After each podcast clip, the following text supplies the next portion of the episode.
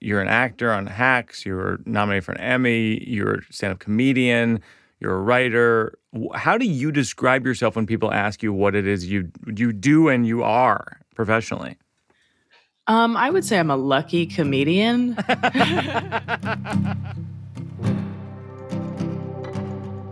that was the voice of Hannah Einbinder, comedian and actor, uh, one of the stars of Hacks on HBO. Uh, she actually got nominated for an Emmy.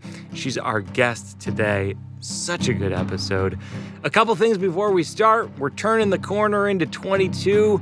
I've got really exciting tour dates. If you're anywhere near Northern California, come see me at Berkeley Repertory Theater. I'm there for three weeks in January. Three weeks!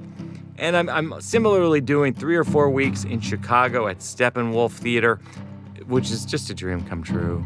Uh, I'll also be in Seattle, Portland, Minneapolis, Charlotte, Asheville, Durham, Indianapolis, Dallas, Los Angeles, London, Paris, as well as Iceland. Because why not? Why not go to a place where you've dreamed of going your whole life? That's why I'm going to Iceland. I just, I've, I've read so much about Iceland over the years. I've seen uh, so many films that have Iceland feature. I've just always wanted to go. So I'm going.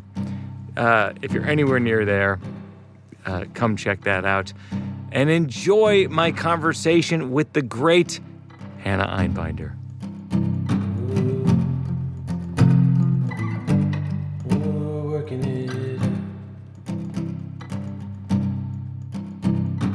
Did you audition for Hacks? I did, yeah. How when you auditioned for it, how much how much of it of the character were you like, that's just like me? And how much of it were you like, I'm just gonna do the Hannah Einbinder spin, and if they like it, they like it. um, you know, it felt uh in the audition sides, there is a joke that Ava makes about killing herself on Watch What Happens Live. And I was like, okay, that okay, sister, that's home for me. Okay. I feel you, girlfriend. Um, so I was like, oh, this is a friend of mine. Like it may not be me exactly, but it's a close friend of mine. Sure. And you know, I, I felt locked into her. Like I was like right feeling I was writing jokes for her. I was getting into her head. Oh, that's cool. And in the original audition, I did like improvise a line. And I, I think that's one of the reasons they maybe brought me back. Um, I feel like I've acted and I've directed. And so I've seen sort of both sides of the casting process. And like, I think that what actors don't realize sometimes, if they haven't been on the other side, is that the best chance you have of being cast in something is doing your variation on that thing. Yeah. Because there's an actor who fits every type in the whole goddamn world. 100%. 100%. I tell every stand up comedian, like, do not, like, truly don't go into an audition doing anything other than as close to you as possible yeah. because that's what you've honed every single night that's on stage. Right. I, I want to say you made your stand up comedy debut on Late Show with Stephen Colbert. And it's far out. Like it's a very conceptual bid, and you do like a old timey vocal character, you know, old timey voice character, and all this stuff. And it's like I remember watching it and just thinking like. Like this comedian is not only funny, but is really um, uh, brave to just try a completely different thing. Oh, well, thank you. I feel that it's because I am not good enough to do like uh, to take a more traditional approach like there are so many people who do it so well like traditionally and conversationally that i feel like i i couldn't you know hold up almost in that in that zone. So like i almost feel like i have to go outside the box in order to do to be good. That's an answer. That's a certain type of evasion of a compliment that you're oh, gonna have to work on. Me, okay, because I am. They're pumping hundreds of billions of dollars into this defense system, baby. I will shoot them down. Yeah, it's a very um, evasive tactic. wherein I think you accepted only 13% of the compliment. That's an all-time high, actually. Yeah, yeah, yeah. Wow. Do you? How much do I owe you? if you're this truly, if if this is, if, if you're this truly self-deprecating, how do you get on stage? Where do you where do you find it? How do I get up? You know, um, the truly what it is is me um, risking rejection for a chance at validation, for the chance that I will be externally approved of, um, and and I suppose uh, given laughter that I can sort of convert into love. Um, yes, of course. So it's it's like that need for that. It's like not being able to give it to myself fully. Um, Is that machine below your ribs? Is that where that's located? The convert the converter into love. You don't want to know. You don't want to know where that's at. It's pretty gross. Uh, no, but it yeah, it's it's right down there. It uh, yeah, that I feel like that's kind of the the thing. Like I also love comedy so much. Um and I I love talking about it and I love experiencing it. I love going to shows and watching my friends and seeing new people and I love participating in it. You know? So like that's that's what got me involved. Yeah. And so you know, loving it and and just obsessing over these various albums from various comedians, you know, when I first started to get into it on my own, like getting that education, I think, eh, you know, just just made me want to be around it and be in it forever. It's funny you should say uh, the albums cuz I'm the same way. I don't watch comedy specials as much as I listen mm. to the albums because I think that it's all in the audio even mm-hmm, if it's a mm-hmm. little visual. Like yeah, I, yeah, yeah. I remember when I was starting out, I was driving around the country listening in my car to these Steve Martin, old Steve Martin albums, and there's tons of stuff that's physical on them, and you kind of get it. A hundred percent, a hundred percent. Um, I mean, you can even hear in. I want to say it's. I think it's Let's Get Small, but there is a, a point where he like falls with the banjo and you can hear the banjo like bum, bum, you hear bum, very yeah, clear yeah. yeah. you get that yeah um you know you would think you need to see it but you see it through the audio yeah are you someone who primarily develops your work in isolation your writing for for the stage or do you improvise a lot on stage um traditionally i have completely uh kept everything to my bedroom, like always only writing in isolation. But um, as I have gotten more comfortable on stage and felt like like every you know I've, I've kind of released the idea that like every performance is so high stakes. Yes. Um i've kind of let go of that. Um i have been more prone to improvisation and various like loose I going up with loose ideas which like for the longest time was impossible to me. It was tr- my act was truly a script. There was not a word not a comma yeah. out of place. Um and it's been really nice. It's felt uh very pure. It's felt like close to the source um to do that and to not even you know everything is written down because i have trouble you know i have pretty tough uh, I have issues with memory. Um, so I'm not really someone who can be like, oh, I vaguely know, you know, this whole new bit, and I'll just pop up there and hit these points. Like it's so hard for me. I'll just totally black out. I had that. I, I'm the same way. Like I, I when I started out, it was like all like these really long form bits, and I would memorize them and go up and just do the best I can and that kind of thing. And I remember I, mm-hmm. I met Jim Gaffigan. This is like the late '90s, and he goes, he goes, "Do you improv on stage?" And I just thought, I remember thinking like, "No, like why would I ever improvise on stage? Who would do that?" And of course he does, and and he develops a lot of stuff on stage.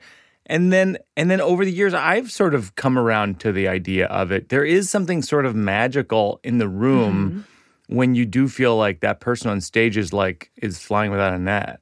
Yep. You have to get to a joke that way. yes, exactly. You better. You better fucking make something yeah, out yeah. of this. um, it it feels that way. I mean, sometimes I'm I'm doing crowd work and I just realize I'm having a conversation and I'm like, fuck, shit, fuck, I gotta, oh god, I know. you know, get there. Uh, you know, when you do crowd work to someone who's just pleasant and level headed, and you're Yes. like, well, okay, uh, this is kind of dependent on you being an eccentric weirdo, but oh, that's right. um, like, I got to make something out of this. Yeah, it's like we have purchased tickets and we would like there to be a joke at the end of this tension. yeah, yeah, exactly. exactly. And then sometimes you see comedians where it's like, oh, it's all tension. yeah. totally. There's no. It's a nice way to spin it. Yeah, yeah, yeah. Sure, sure. Do you, at what point have, like, because I know there's a pretty uh, sort of solid through line typically in your shows, like, um, when it comes to crowd work, like, at what point in your journey did you start taking time to do that or is it all different every time spontaneous Like- Honestly, it was like 10 years in and it was coinc- it was accidental. It was like this Yeah. thing where I was doing it for so long and then I would be like it was the kind of thing where I was booked to do shows where they're asking me to do more time than I have material for. what's that like so like they'd book me at a college, University of Wisconsin, Stout or whatever, and it would be like, we'd like you to perform for 90 minutes. And I'd be like, oh, 90 minutes, you say? I uh, it's funny you should mention that because that's yeah because not i have to pay rent so Yeah, i'll be there. Yeah, I'll be there. See you there. Um, and of course, I didn't have the material for it. And I would just go, okay, well, you know, and then I'd pick up the school paper and then I would riff on that for 25 minutes. And of course, uh, by the way, the best, you know, the, the most well received stuff in the show of course is the school paper. I mean, everyone wants to just hear about themselves. And then, um, and then, uh, and then just like, yeah, just crowd work. And then I always was uncomfortable with the idea of, um, where you know where are you from what do you do for a living? And so i would just try to make things more specific like and thank god for jokes i go like has anyone ever been arrested? You know what i mean? Yeah. and it's like well those are good stories. Yeah. Those tend to be like more unique. But um but yeah i think there's a certain point at which with uh, with crowd work i think there the audience gives you a lot more uh, uh room for the jokes to be not as well conceived as as written jokes. 100% because it's you know it's like a miracle. Like it's it is the like it feels pure. Like i feel like i keep saying that but it does feel like a pure the purest expression of of the one guy slash person slash woman on stage um just making something out of nothing. Like there is this yeah i mean there is this idea that stand up is like uh, sometimes passed off as being, you know, conversational in its form.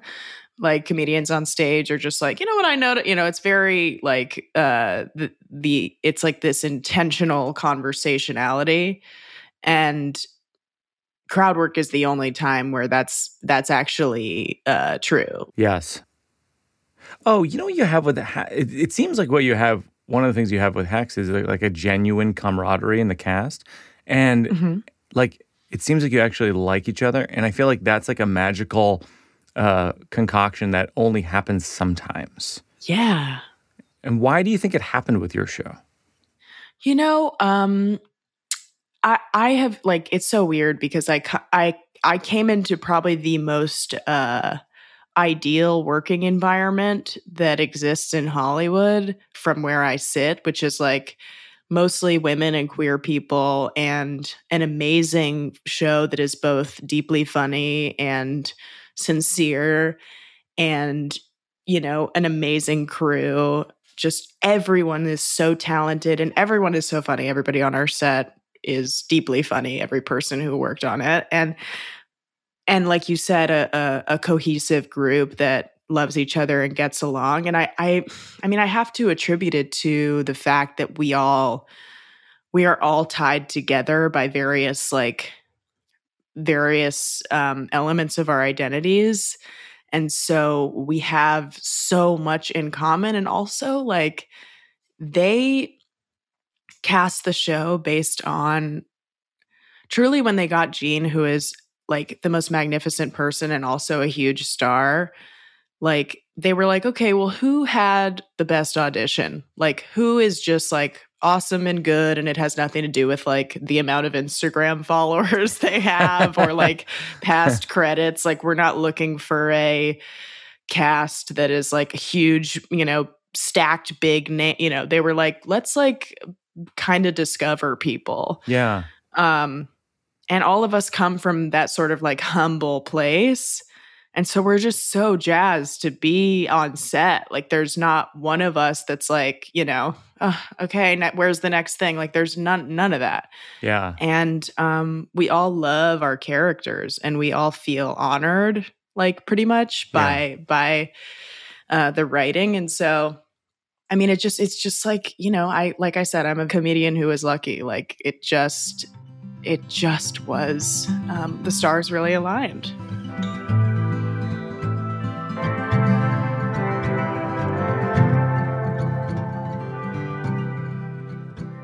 Okay, so we do this thing on the show called the slow round, and it's all about sort of like memories and things that sort of stick with you. Do you have a do you have a, a smell memory from like childhood that's like really good or really bad? Oh, um, I mean, define childhood. Yeah, any anywhere through like you know twenty.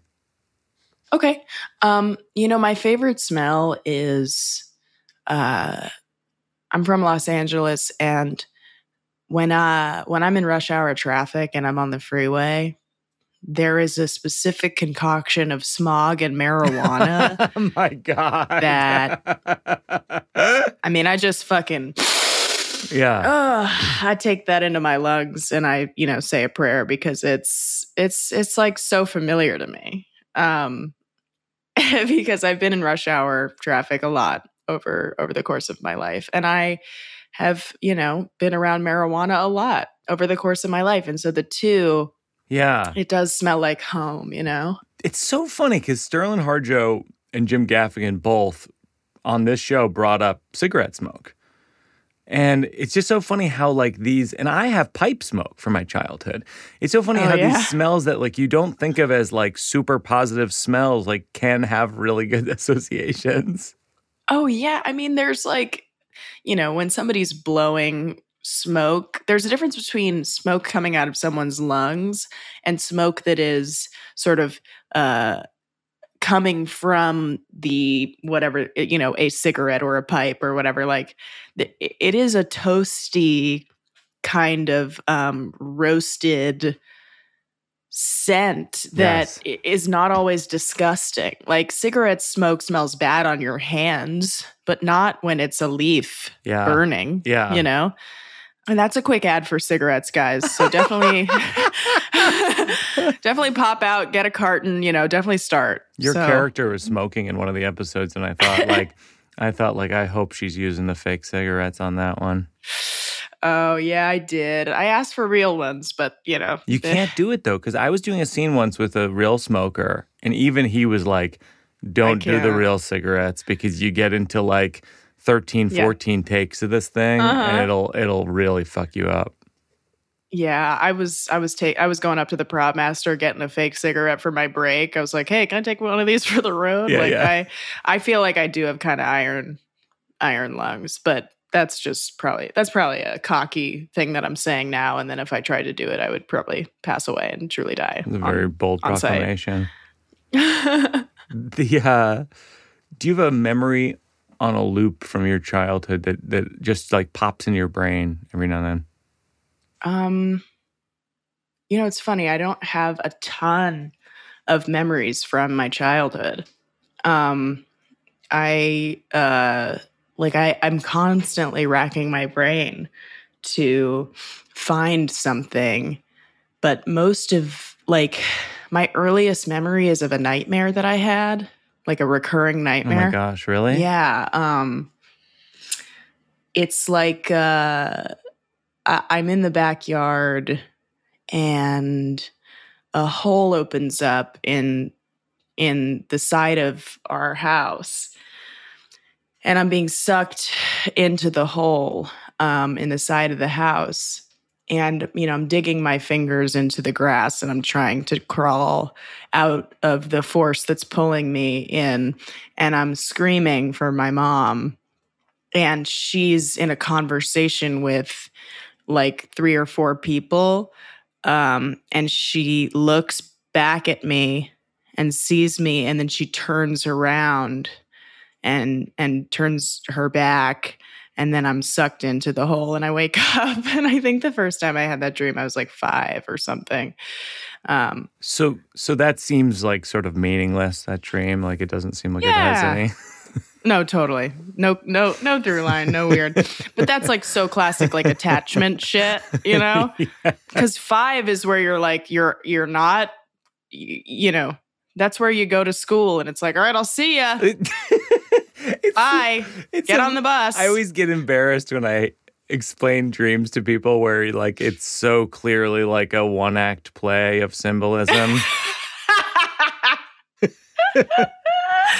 Woo! Yeah. yeah. Mine tend to be vivid and cohesive and like it's not like I was at, you know, I was at the store and the shopkeeper was an octopus. It's never like anything random. It's always like very fucking clear and uh, a very clear expression of whatever my subconscious or unconscious rather is um, struggling with. Yeah. So for me, it's always like I was trying to catch the bus and then I couldn't catch the bus. And as the bus drove away, I realized the bus was my dad's pants.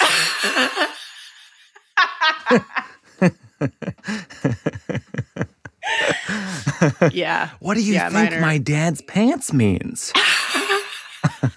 that's pretty standard. I, I hear that. I feel that. What? By the way, mom, I know you're listening, and it's not. You were great. Okay. Yeah. Don't don't read into that. Oh, and you were great in that dream too. you were great in that dream. The performance that you gave. I mean, I watched it over and over. You know, it did come back and back and back. Um, yeah. What do you what what's a skill that you have that people don't know about you? Well, I'm. You know. I'm a total show pony, so if there's something I got, you know about it. Okay. Is that true? Oh yeah. I'm not keeping any of this for myself. you know, Uh. they say you they say you you make a deal with the devil and that's it's not actually the devil, but it is the the the audience and you say, "Well, whatever I got, it's yours." Yeah. Um but I would say uh my my my most cherished skill is mixology, not with alcohol, but with various teas Oh my gosh, really? and drinks. How, Yes. How did we not lead with this? you buried I- the, you buried the lead. you mix teas? I do. Well then well then Um, there's the clickbait right there. this thing's gonna go viral. Oh yeah, I'm gonna start a, a goddamn channel. It's gonna be a whole thing. That's if yeah, that's that's my fallback, and also kind of a passion. I used to work at a, I used to be a barista at a tea room, Oh, There you go. and um, a man named Jordan Harden, who is a wonderful. Uh, he was our beverage director there. He and I, um, and the rest of uh, my coworkers, we were always mixing something up. You know, um, always talking about you know acid versus fat. What are Oh, we doing? You know, various levels of uh, you know tea tea mixology going on, and so I love I love to um, you know play with that. It's fun. I like to do that for my friends. I like to do it for myself. Um, you know. So you, it's so funny because you were saying that thing about your memory, how you don't have a lot of memories, and I was remembering that I- that I heard you on Conan's podcast, which I love, and Mm. that episode I highly recommend to people, where you're talking about that exact thing, where you have like a period of life, your life where you don't remember uh, the specific instances. Mhm. Can you describe what that like is when you try to recall in that space of time, whether it's like age 10 through 15 or whatever it is, like what what is there? Uh it's like I I would have to sit down and look through documents to see both photos of myself to see, you know, like where I you know, where I was in school. Like I would need I would need various triggers to even understand what- where and when I was because, you know, I, I don't even, I mean, 10, what grade is that? Right. Like 10. Fifth? Yeah, something like that. Yeah, that'd be fifth grade. Yeah. fifth? Yeah, yeah. That's Um, fascinating. I do the same thing, by the way. I I use documentation. I look at photos of, you know, because I write tons of autobiographical stuff. And it's like a lot of it is looking at pictures and looking at my calendar, like literally like my iCal and wow. just being like, oh, yeah, I was touring in Cincinnati that week and I went to this hamburger place that people told me that at I had Holiday to Inn. go. yes, exactly. Yeah. But a lot of it is like uh, the autobiographical storytelling, I feel like, is in the vein of like you're a reporter of yourself. Mhm, And so you're like collecting clues the same way you collect clues about someone else, but it's for you. Yeah. Yeah. And like, I, I feel like the only, almost the only things that I do talk about autobiographically exist within the past, you know, maybe five years. Yeah. And so that I have more of a grasp on. Yeah. Um, and really like I'm going forward, you know, autobiographically. So everything will will revolve around the present moment and on. Um so that that is helpful. So th- these are this is the part of the show where you sort of work out new and unrefined material. I have a bunch of stuff, I, and you're welcome to share as well if you have anything. Um, Great. the um, this is this is sort of a riff on something that was in the version of the show that you saw, but you this is like a new line, which is you know I do this whole thing about how my family doesn't say I love you; they basically just say like take take care, you know, which is Yes. not it's just not the this. same. And then I was trying to think about like I, the I love you, who I say I love you to in my in my life, and who I don't say I love you to, and all this kind of stuff. And I wrote. My wife and I say I love you, but we well we also say things like, "Are you talking to me? I literally can't tell. I'm in another room and the door is closed." so we say that too. I, is that the same? Yeah, that, that's sort of the, It- that's all I have. Right. Right. Like it's um like that is a statement that comes from the place of wanting to hear the other person, which is love. Oh, I like Um, that. That's excellent. So then the question becomes what are other examples of of like of of things that have nothing to do with like not even close to I love you but come from that similar core. Yeah, the other one I wrote the other day was "Take care." Oh, my family doesn't say "I love you." We say "Take care," which is um, first of all, it doesn't have the word "love" in it, and uh, Yeah. second of all, is sort of a command. yeah. It's like, Yes. oh, actually, you know what? Not only am I not going to say "I love you," I'd like you to do something for me. yeah, yes.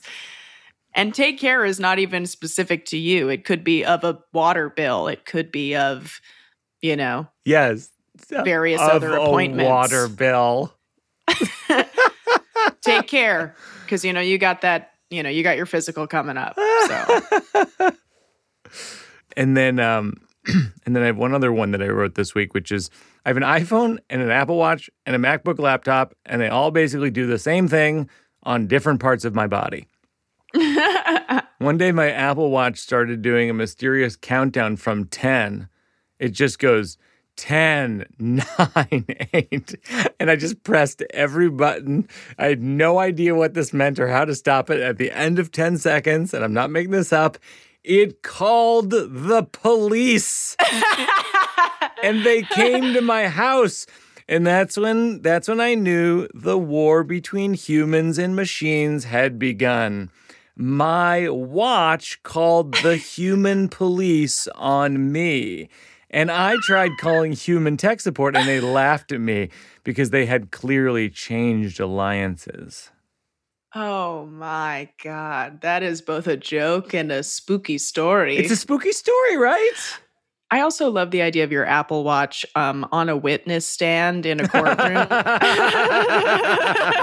testifying against you. Oh my gosh. Your your lawyer is, you know, an iPod Nano. Oh my god. The list goes on, you know, Oh, filling out the that. courtroom. The jury, you know, playing with that world. Um, Siri, are you taking dictation of this? yeah. Oh yeah. It is weird, right? Though, like the the devices are getting so smart. Mm-hmm. This first occurred to me like a few years ago. I was I was in London doing a show, and Daniel Kitson, who's like a comedian, one of the comedians I admire most, he just he shows me on his phone. He goes, "Look at this." He goes, he goes, and he dictated into his phone like a few sentences. And he's like, translate into German. And then he like showed it to me and it was like in German. And I was like, what the fuck? Like it was like one of the strangest things I'd ever seen. And, and but now we're living like in that like full full blown. Oh yeah. I mean, I I worked at a like when I worked at the tea room, there would be it was a big tourist spot, and people would talk into their phone and then press like sort of the you know the volume button and it would translate into english and that's how i would communicate with them and have a full conversation through their their phone you know that's like a very Oh my god common yeah oh yeah Yeah, the actor who plays Jean Smart's uh, COO of her company always does the Yes. dictation. You make fun of his character for using being the only person who uses the dictation on the phone. But I'm watching and I'm like, I do that. I use Oh, the dictation on the phone. you know i do that it's you know i do that oh yeah oh my god in the car forget about yeah, it Yeah. I mean, I, like, you know that story about the um the robot who traveled cross country. No. There was a robot that was like the this ambassador for peace. Right. Of Um, course. Yeah. And he went from state to state, and he was Because you know how robots tractor. feel about peace. yeah. Oh yeah. I mean, all about it. It's it's uh the most logical form of uh, yeah. discourse. Well, they've Peaceful. heard it's great in books. Yeah. and they're reading them, and you know Yeah, they're yeah. reading them. They read war, Uh, they read War and Peace, and they liked peace. they they sided with peace. we were like, okay, you guys take peace. We're gonna do war. okay. Um, this robot travels on his little, you know, conveyor belt sure. feet uh, all over the country, and everybody gives it a little, oh, hello, robot. I'm going to give you a little sign. I'm going to give you a little flower. Sure. Here's a little heart. You know, here's a chocolate, whatever. gosh, People yes. drop things with, you know, in the robot's hands. And um, it got to Philadelphia and they beat the shit out Oh of it. Oh my. God, really? You yeah. gotta be kidding me. yeah. No. No. Yeah. Yeah. Um it uh that's like my favorite Philly uh Yeah. anecdote. But I mean, you know, I, I see in LA, I see those robots. I see like they have, I don't know if it's Amazon or Postmates or whatever, but it's like I see them walking down the street. Like I already Really? see. Really? Yeah. Oh yeah. Oh yeah, Mike. There are fully messengers out here. Like No. yeah, yeah. They have goods in their trunks and they pedal to the metal around town No and they hu- wait at the crosswalk. No human. No human alone. You're I you're literally- blowing my mind right now. I'm telling you. This is couldn't a do it in New video you saw that someone doctored. This Nope. is a real thing eyes. you've witnessed. Two eyes. But These you, ones. but you have robot head. eyes, right? Well, yeah, no, that's the new. I have the Robot Eyes 19 from Apple. Yeah. X So, th- plus. so there's no way to trust that necessarily. I swear to God. oh, you have 19x? Oh, that's interesting. Because the plus. well, the update, the update I thought on that was buggy. It makes you blind. Mm-hmm. So But I, only when you're sleeping. So it's oh, like, right, right, right. That's right. Yeah. um, oh yeah, there are fully robots. Yeah, they're they're out Um, here, hundred percent. The um, yeah, no, I liked the 19x uh, robotic eyes, but then the update makes you into a an evil demon when you sleep, and I thought that that was a weird hmm. byproduct of the whole thing. Well, with the dreams I'm having, probably not going to be a problem. sort of a one to one.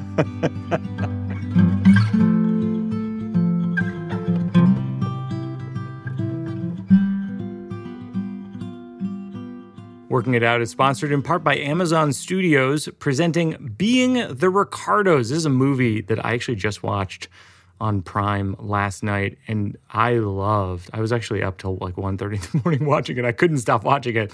It's behind the scenes of I Love Lucy, which is a show I loved it's but it's a biopic. It's Lucille Ball is played by Nicole Kidman. Desi Arnaz is played by Javier Bardem. It's it's all this stuff that it's directed and written by Aaron Sorkin, who I love. I actually just watched Moneyball again last week, uh, which he wrote is so good. Um, it's just you know, look, everyone knows like I Love Lucy's is a groundbreaking sitcom. It sort of takes you into the writers' room behind the scenes. It features this all-star cast: J.K. Simmons, Alia Shawkat, who I love, Tony Hale, who I love, like so many great actors. It's been nominated for three Critics' Choice Awards for Best Original Screenplay, Aaron Sorkin, Best Actress, Nicole Kidman, Best Supporting Actor, J.K. Simmons, uh, getting rave reviews. Streaming now on Prime Video, and I couldn't recommend it more highly myself. Working It Out is also sponsored by Noom. Uh, Noom is like, you know, it's like an app that I have on my phone. And uh, it's all about just sort of uh, tracking what you're eating and your exercise, uh, I talk a lot about cognitive therapy on the show, and and I, find it to be very effective. You know, to sort of write down what you're eating, what you're doing, and so uh, I I really enjoy it. Unlike other restrictive diets or workout program, Noom Weight uses psychology to empower you with practical knowledge and skills you need to build smarter, more sustainable long-term habits and behaviors. Their psychology approach is based on scientifically proven principles like cognitive behavioral therapy, which helps people better understand their relationship with food and why they eat the way they do. Sign up for your trial and get psychology-based support and motivation to reach your goals at noom.com slash birbigs. That's N-O-O-M dot com slash birbigs to sign up for your trial.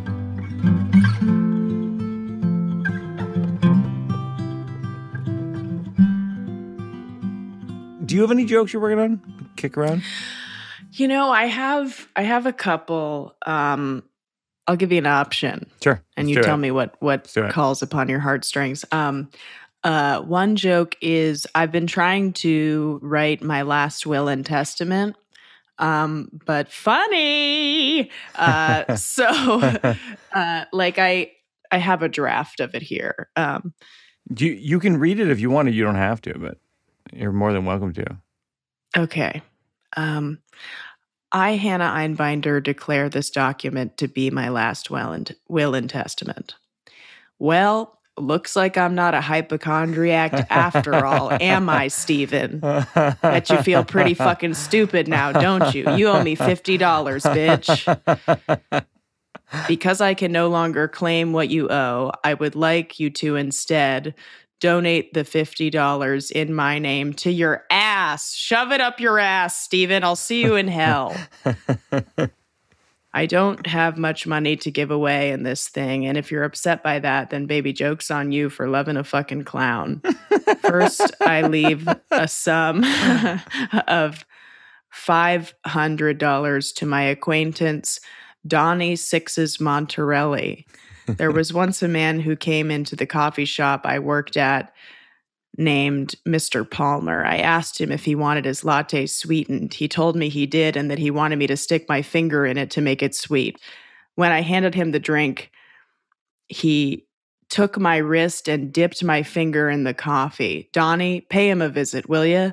What's oh that oh saying? Gosh. An eye for an eye? Well, I want a finger. Oh my gosh. As far as my body goes, I'd like to be buried in a Jewish cemetery. I had so many cool tattoo ideas when I was alive that I didn't get for this reason. But if the Jewish cemetery is too expensive, I would like you to tattoo on the bottom of my foot the words keep refrigerated, followed by expires and the date of my death. Hilarious. Finally, I direct that the chairs at my funeral be rigged with whoopee cushions, so that when the rabbi says, You may be seated, everyone laughs and thinks to themselves, She got me. That dead bitch got me. this is great. It's uh it's like I've been writing this for probably 3 years and this is like the it's had so many like I had a line in it. I used to have a line in, in it that was like uh I would like for my body to be donated to science because scientists are hot.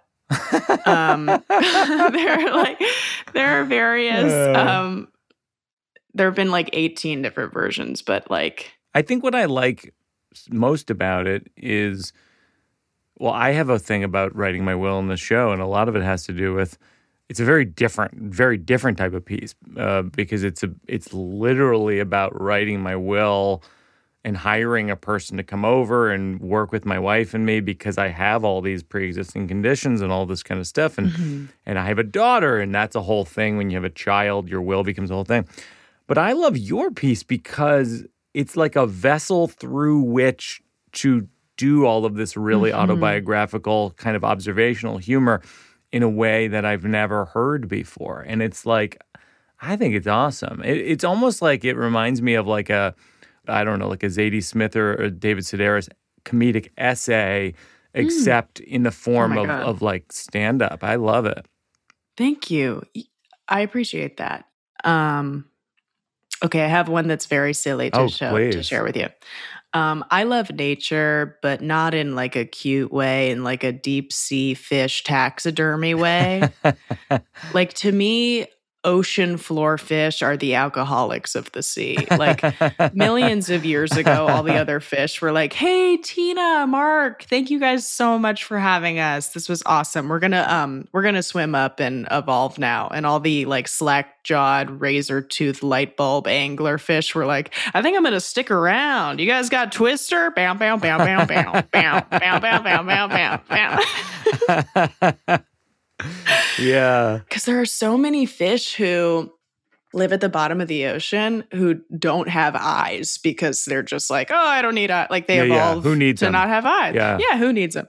And I just like the, I don't know, anthropomorphization is like my favorite fun uh thing. And so I kind of want to cast um various deep fish. sea fish versus regular fish. Yeah, yeah. I have one yeah. on that, which is like, well, I was gonna just say like when you're saying like, oh, you're gonna go up there or whatever. It's like, it's like, oh, you're getting your, uh, you're, you know, you're receiving heat from the sun. We're gonna go with core of the earth. yeah. no, we saw some. We saw some. uh We were feeling some core of the earth vibes down there, and yeah. so we're gonna go with that. I think. Yeah, there's also something to like literal rock bottom. Yes. Being home. I think my wife Jen and I talk about deep sea, the deep sea fish that you're discussing constantly, uh, because we feel like uh, it's definitely, and this is not a joke, it's just real. It's like if you spend enough time watching those documentaries about the deep sea fish, which are we're really only privy to in like the last decade or so, because we've only been able to get cameras down there in the last mm-hmm. whatever 10, 20 years. It, they're aliens. Like, yep. look no further for the aliens. yes. Um, they're 100%. nothing like us or the other fish. Yeah, but guess what's fucked up? Is that those are our cousins. Yeah, totally. The truth is that's our extended like, family. A hundred percent. We've all got that on that yes. in law. Am I right, folks? You know, it's very that. like that is, I, I can't like. I feel like I walk around with my mind just like in this constant state of like explosion, just over these things that we're all like meant to accept. Yes. Like truly, Truly, fish walked out of the ocean. Yes. And became what we are now. That's right. Are you kidding me? And yeah. we're just moving on. Yeah, we're just moving on. Yeah, no, we're just no. having iPhones. Like, I, I know it sounds ridiculous and so stonery, but like, I just right. It's like there's headlines about some celebrity having a baby. Well, scratch that headline. There's fish with no eyes that get energy from the core of the earth. Thank you, Mike.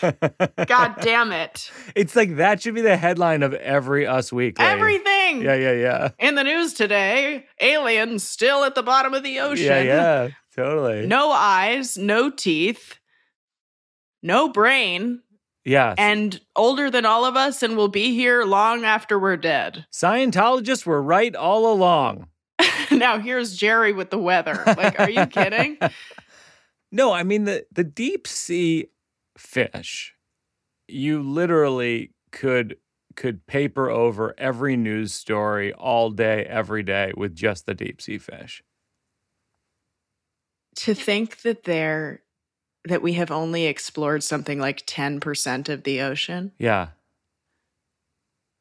Yeah. What? Yeah, but we've destroyed 80%. So we don't we there's a there's a negative equation in terms of how much we're even going to get to see.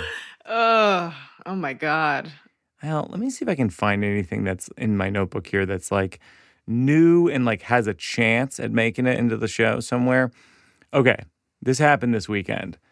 I parked my car at this hotel and I went to in in the valet. And when I went to pick up the car, it, it was like Sunday morning. It took like an hour and a half be, uh, because everyone checked out at the same time. It was like one of those scenarios.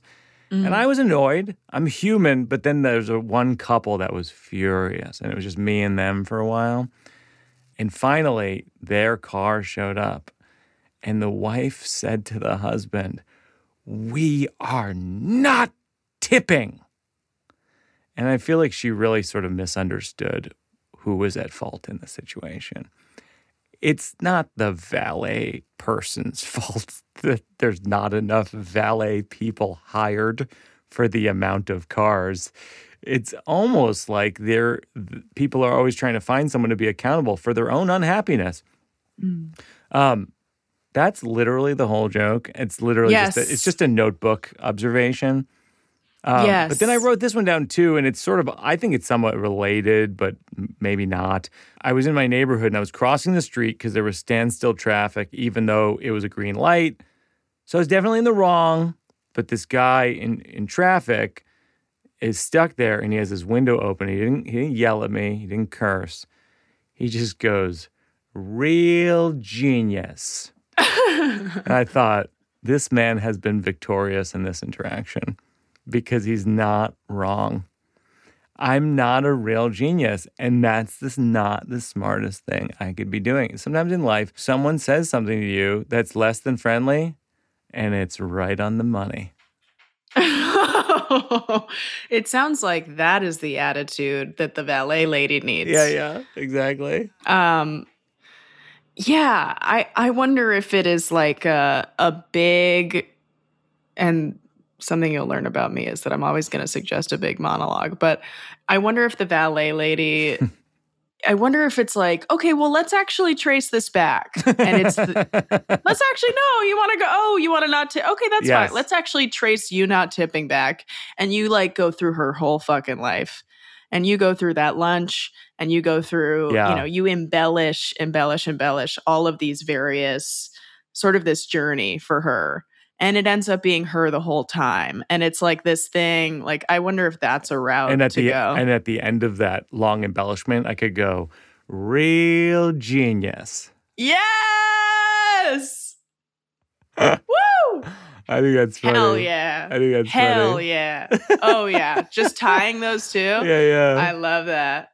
I'll, I'll sneak one last joke in, which is um, I, I walked up to a urinal and the guy next to me was texting on his phone while he was peeing. And I thought, do you have to do that? And so I look it up on my phone while I'm peeing, and turns out turns out you don't have to, but often people do. So the guy next to me. I want 19 urinals, Mike, okay? heighten, heighten, heighten, heighten.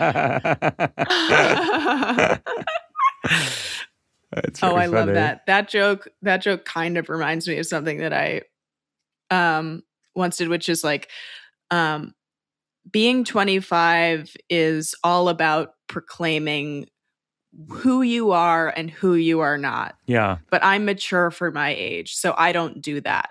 that's very funny. We're all just walking contradictions. We're all just walking deep sea fish, if you know what yeah, I mean. we're walking I mean, deep sea fish. Clearly, I am We're- so happy to hear you say that. we're eyeless deep sea fish, oh staring without our eyes at our iPhone 19s. Oh shit. he wrapped it up, baby. That's a bow, that's a present. You know, if you want more, there's there's not much we can do for you. This episode is going deep sea fishing and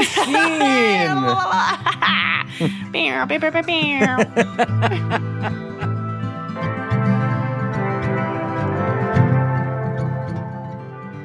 We close it out with a with a a, a nonprofit that the guest is appreciating the work they're doing, and then I will donate to them. I'll link to them in the show notes. And uh, I'm I'm curious, uh, who are you thinking of today? Today, I am uh, thinking of the Trevor Project, which is um, the largest uh, suicide hotline for LGBTQ youth.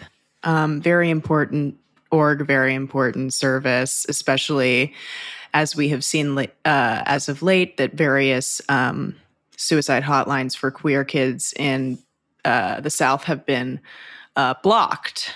Um, these websites are uh, hard to get to now for various kids, and so the Trevor Project is ever more uh, important today. That, I think that, so. that's fantastic. It's um the uh, so I'm going to donate to them, and then I'm going to link to them in the show notes. And uh, and Hannah, this is such a joy. I wish we could work out jokes seven days a week because this is one of the most productive joke writing sessions that I've ever had. No. Yeah, yeah, it is. It, no way. No, pound for pound, the the rate of of growth, uh, the rate of progress on jokes is so slow, and I feel like we got we got some places fast. Oh, I'm glad. I'm glad. I feel like there's a certain degree of like cool math to them. Yeah. To what we do, and so um, I do love it and I I feel the same, and I'm so stoked to be here. We're Thank math, you for having ma- me. Oh yeah, we're math joke nerds. I think that's a good way of we're, looking at it.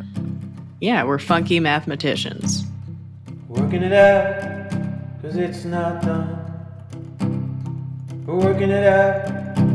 No That's going to do it for another episode of Working It Out with Hannah Einbinder. You can follow Hannah. I'm going to spell this. This is like Birbiglia. You have to spell it. Hannah H A N N A H E I N B I N D E R on Instagram. Um, I follow her. I think, I just think she's a riot. I think she's a wild talent.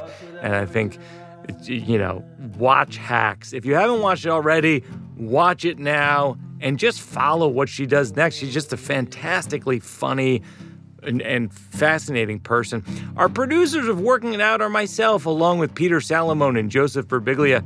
Consulting producer Seth Barish. Sound mix by Kate Belinsky. Sound recordist Parker Lyons, associate producer Mabel Lewis. Special thanks to my consigliere Mike Berkowitz, as well as Marissa Hurwitz and Josh Upfall. Special thanks, as always, to Jack Antonoff and Bleachers for their music. They're playing Red Rocks. They just announced it. They're play- they sold out Red Rocks in Colorado. As always, a very special thanks to my wife, the poet J. Hope Stein. Our book is called The New One. It is comedy and poetry mixed together. It's at your local bookstore. We got to support our local bookstores. As always, a special thanks to our daughter Una, who created my original radio fort made of pillows. Thanks most of all to you who have listened to this podcast. Maybe you found it this month with John Green or Hannah Einbinder. Maybe you found it all the way back in June of 2020 with Ira Glass and Hannah Gadsby and John Mulaney. We can't thank you enough. Thank you for a great 2021. We're going to do even more in 2020, 2022. 2022 is hard to say. I'm sorry. We're going to do even more in 2022. So do me a favor. Tell your friends. You know what? Go if you want to take it a step further, tell your enemies. They don't want to hear about it. You tell them anyway. We're working it out. Happy New Year, everybody.